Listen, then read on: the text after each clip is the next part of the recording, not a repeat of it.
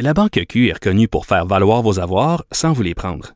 Mais quand vous pensez à votre premier compte bancaire, tu sais, dans le temps à l'école, vous faisiez vos dépôts avec vos scènes dans la petite enveloppe. Hmm, C'était bien beau. Mais avec le temps, à ce compte-là vous a coûté des milliers de dollars en frais, puis vous ne faites pas une scène d'intérêt. Avec la Banque Q, vous obtenez des intérêts élevés et aucun frais sur vos services bancaires courants. Autrement dit, ça fait pas mal plus de scènes dans votre enveloppe, ça. Banque Q. Faites valoir vos avoirs. Visitez banqueq.ca pour en savoir plus.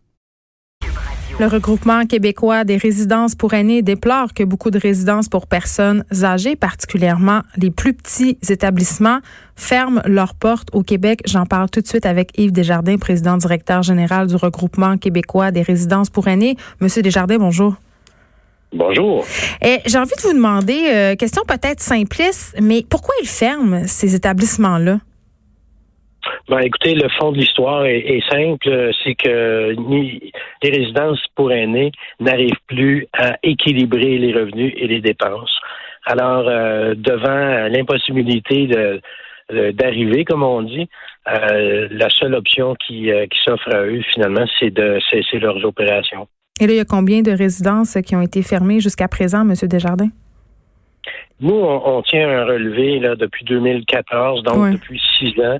Il y a 532 résidences qui ont cessé leurs activités. Et là là, c'est quand même immense et on, en parle souvent quand même euh, de la crise qui sévit dans les différents établissements de soins pour les personnes âgées. Qu'on parle bon des établissements de soins de longue durée, les CHSLD, les résidences pour aînés privées. On est devant une crise. Là. Si on fait rien, qu'est-ce qui va se passer? Parce que en tout cas, moi, je, je regarde ça aller depuis quelques mois, voire même quelques années, et on dirait que ça s'aggrave.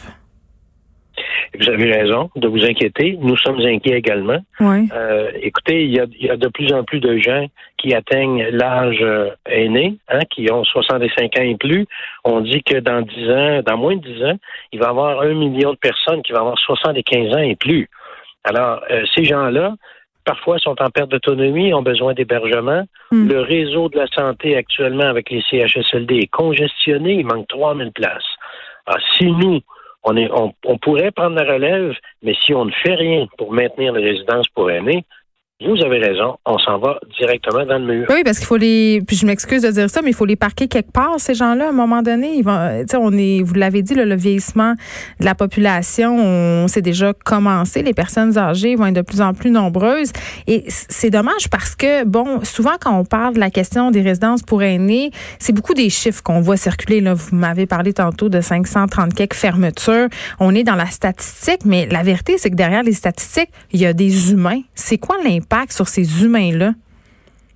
C'est ça qui est le plus effroyable, je dirais, c'est l'impact autant sur l'aspect physique que psychologique. Vous savez, un mm. déménagement, pour vous, pour moi, peu importe notre âge, ça a toujours un impact. C'est un des plus grands stress. Absolument. Il faut changer nos habitudes, il faut revoir nos façons de faire, euh, tout le stress qui accompagne le déménagement. Ah, quand on gagne en âge, c'est encore plus important. Et en plus, vous savez, les gens, les aînés ont parfois un tissu social assez limité. C'est euh, la dame d'à côté, c'est le voisin d'en face, ce sont les employés de la résidence. Mm. Alors, quand on ferme la résidence, c'est tout leur milieu qui s'écroule.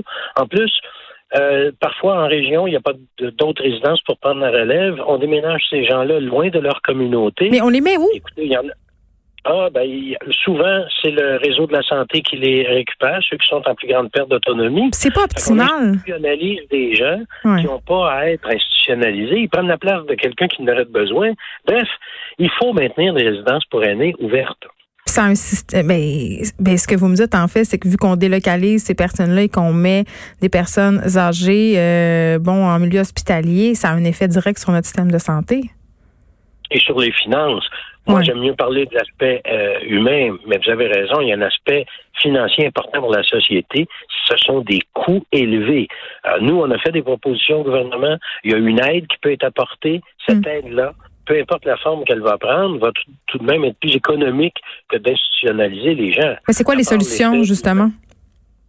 Ben écoutez, on a une grille euh, de loyer euh, de la régie du logement qui est archaïque, qui n'a pas été changée depuis 1980. On est pris pour ne on ne peut pas augmenter les loyers pour parce que ce sont les revenus pour équilibrer avec les dépenses. Les aînés ont parfois des revenus limités, ne sont pas capables d'assumer cette hausse de loyer là. Alors il y a une aide qui, qui est un crédit d'impôt pour maintien à domicile qui n'a pas été bonifié depuis 2017. Hmm.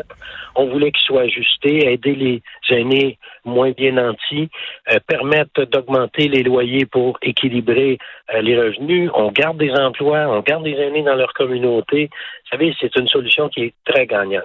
Monsieur Desjardins, en ce sens-là, est-ce que vous avez des attentes par rapport au budget qui est déposé cet après-midi? écoutez, j'espère qu'on va avoir une petite pensée pour nos aînés. Vous savez, on dit qu'on a une situation financière qui est euh, très favorable actuellement. Les coffres sont pleins.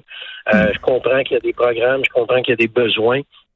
Je voudrais juste pas qu'on laisse de côté nos aînés, ceux qui ont bâti le Québec, Mais regardez, ceux qui ont besoin d'une vie calme, quiétude et euh, tranquille.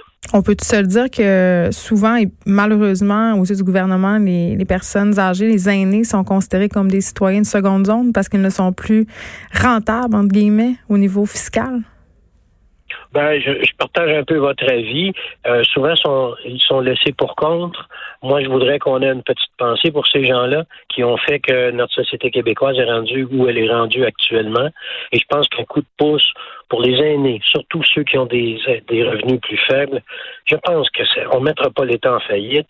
On pourrait maintenir des résidences. Écoutez, c'est, on a fait des représentations. C'est au, gouvernement maintenant à prendre ses responsabilités et à agir. Vous l'avez bien dit, ils ont bâti le Québec. On leur doit bien ça.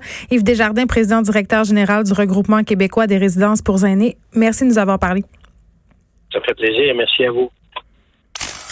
De 13 à 15.